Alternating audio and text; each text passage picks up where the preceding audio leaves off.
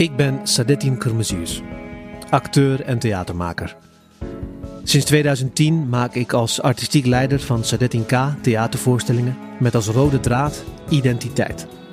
Kleine en grote verhalen, vertellingen waarin maatschappelijke en actuele onderwerpen vanuit een heel sterk persoonlijke en autobiografische blik worden behandeld en waarvoor ik met humor, zelfrelativering en ernst in de geschiedenis van Nederland en de wereld duik, maar ook in mijn eigen geschiedenisgraaf. En dan sta ik vaak in mijn eentje op het toneel. Deze theatervoorstellingen maak ik niet alleen.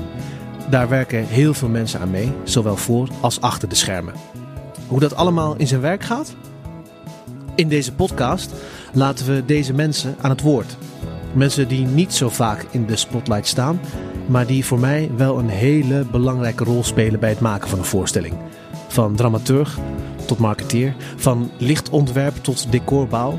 Zonder deze mensen was geen van die voorstellingen mogelijk geweest. Het is tijd dat zij een podium krijgen. En daar kun je nu naar luisteren. Welkom bij Meestervertellers.